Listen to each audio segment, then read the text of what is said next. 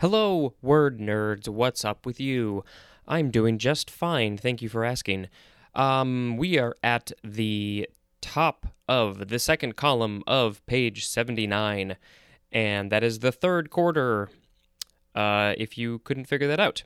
All right, the first word for this episode is attainment. A T T A I N M E N T. Uh, this is a noun from 1549. 1. The act of attaining. The condition of being attained. Number 2. Something attained. And a synonym is accomplishment. It feels very good when you have accomplished something, don't you think? Next, we have attaint. A T T A I N T. The first form of two this is a transitive verb from the 14th century. One, to affect by attainder. And if you remember from the end of the last episode, attainder has a couple of definitions. Um, one form of it was dishonor. That's a synonym. Uh, let's see. Back to attaint. To A, we have the synonyms infect and corrupt. To B is archaic, and we have the synonyms taint I have a feeling that's a very old version of the word uh, that many of you might think of. Um, and also sully. Um, actually, yes, no, sorry, backtrack. Uh, yes, when you when you taint something, you sully it. You, uh, I guess, you attaint it. Um, and number three is also archaic, archaic, and it is the synonym accuse. No definition there. And that's it for that one. Now we are going to move on to the second form of attaint. This is a noun from 1592. It is obsolete and it says a stain upon honor or purity. Synonym is disgrace. Now we have atter. I think that's how it's pronounced, or it could be uh, ater. No, there's I, I still am not completely sure how an A sounds when you put an umlaut over it. Is it a. It's not a because that has the the line over it. Um, ater or ater, at ater, one of those. It is spelled A T T A R. Uh, okay, this is interesting. It says also otto. A oh sorry O T T O, otto, um, and that also shows an A with an umlaut for the first syllable. So that's ah. So ah atar, atar. Maybe that's how the other one was uh, pronounced. But it's interesting that it's a completely different spelling. Otto and ater. Ater. Okay, this is a noun from 1798. A fragrant essential oil, as from rose petals. Also, the synonym fragrance. I spent more time on just how to pronounce the word than anything else. Um, this is from Persian atir, A T I R, uh, which means perfumed, and that is from Arabic uh, itr, I T R, uh, which means perfume. Now we have the word attempt. This is a transitive verb from the 14th century. 1. To make an effort to do, accomplish, solve, or effect, as in attempted to swim the swollen river. Sounds like a quote from something, but it doesn't tell me who it is from. Uh, okay, number two is archaic, and we just have the synonym tempt.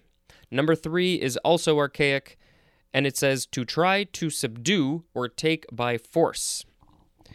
All right, we have, uh, okay, we have a synonym. It is the word attack, and attemptable is an adjective. The etymology says this is from Latin attemptare, uh, which is from ad plus temptare, which means to touch or try, and there is more at the word tempt. And we have some synonym information attempt, try, endeavor, essay, or strive mean to make an effort to accomplish an end. Attempt stresses the initiation or beginning of an effort as in, will attempt to photograph the rare bird. Try is often close to attempt, but may stress effort or experiment made in the hope of testing or proving something, as in, tried to determine which was the better procedure. Endeavor heightens the implications of exertion, exertion, yep, it goes over to the second line, and difficulty, as in endeavored to find crash survivors in the mountains. Uh, yeah, they, they might appreciate that. Essay, E S S A Y, implies difficulty, but also suggests tentative trying or experimenting, as in well essay sorry will essay a dramatic role for the first time. I don't think I've ever heard the word essay used in this form. Uh, to me, it's always just you know you got to write an essay uh, for class. Uh, okay, strive implies great exertion against great difficulty and specifically suggests persistent effort, as in continues to strive for peace. I am doing that. Now we have the second form of the word attempt. This is a noun from 1534. 1a, the act or an instance of attempting, especially an unsuccessful effort. 1b, something resulting from or representing an attempt, as in surrounded by a few attempts at rose bushes. And that is from Marion Engel, E N G E L. Uh, we have number two. Oh, yes. Number two, we have the synonyms attack and assault, as in an attempt on the life of the president. No comment. And next, we have the word attend, this is a verb from the 14th century. We will start with the transitive definitions. 1. To pay attention to. 2. To look after, take charge of, as in campsites attended by park rangers. And that is a quote. Uh, it's very basic, but it's a quote, I guess, from Jackson Rivers. 3a. To go or stay with as a companion, nurse, or servant. 3b to visit professionally, especially as a physician. 4. Where did it go? Is archaic. Uh, so there's 4a and 4b. Those are both archaic. Uh, 4a says to wait for. 4b, to be in store for. 5. To be present with. Synonym is accompany. 6. To be present at or go to, as in attend law school. And here we go with the intransitive definitions. One, to apply oneself, as in attend to your homework. That sounds like something my grandparents probably said to my dad. Go attend to your, your work. Well, it, it says work. I've added, a, I think I added the home. Attend to your work. But they probably still told him that anyway. Number two, to apply the mind or pay attention.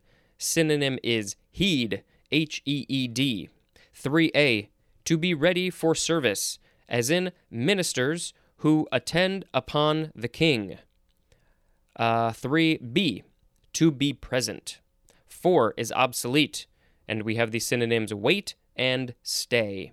5. To direct one's attention. Synonym is see, S E E, like I see you. Uh, but I don't, but maybe I do. As in, I'll attend to that. Attender is a noun. And we will do one more for this episode. It is the word attendance. A T T E N D A N C E. This is a noun. Uh, oh, and I'm realizing I skipped the etymology for attend, so let's do that now. Uh, this is from Anglo French, attendre. It has that pesky DRE at the end, uh, which is from the Latin attendere, which literally means to stretch to and that is from ad plus tendere, which means to stretch, and there's more at the word thin. Okay, now we have the word attendance. Sorry about that. It's a noun from the 14th century. 1. The act or fact of attending, as in a physician in attendance. 2a. The persons, the, yeah, that's plural, the persons or number of persons attending. Also, an account of persons attending, as in the teacher took attendance before starting class.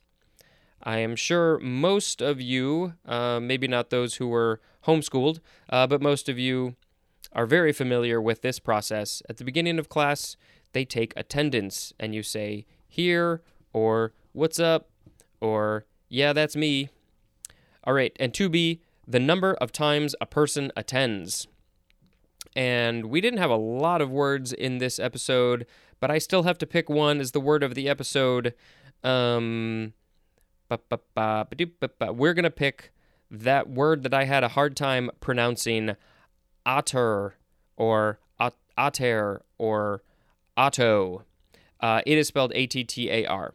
That's the word of the episode. That is the end of this episode. We are um, almost in the middle of December. I don't know why I said that. I just have these little post it notes that tell me uh, what days are for which page.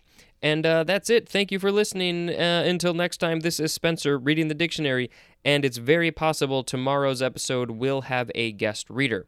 We'll find out in mere moments. Okay, goodbye.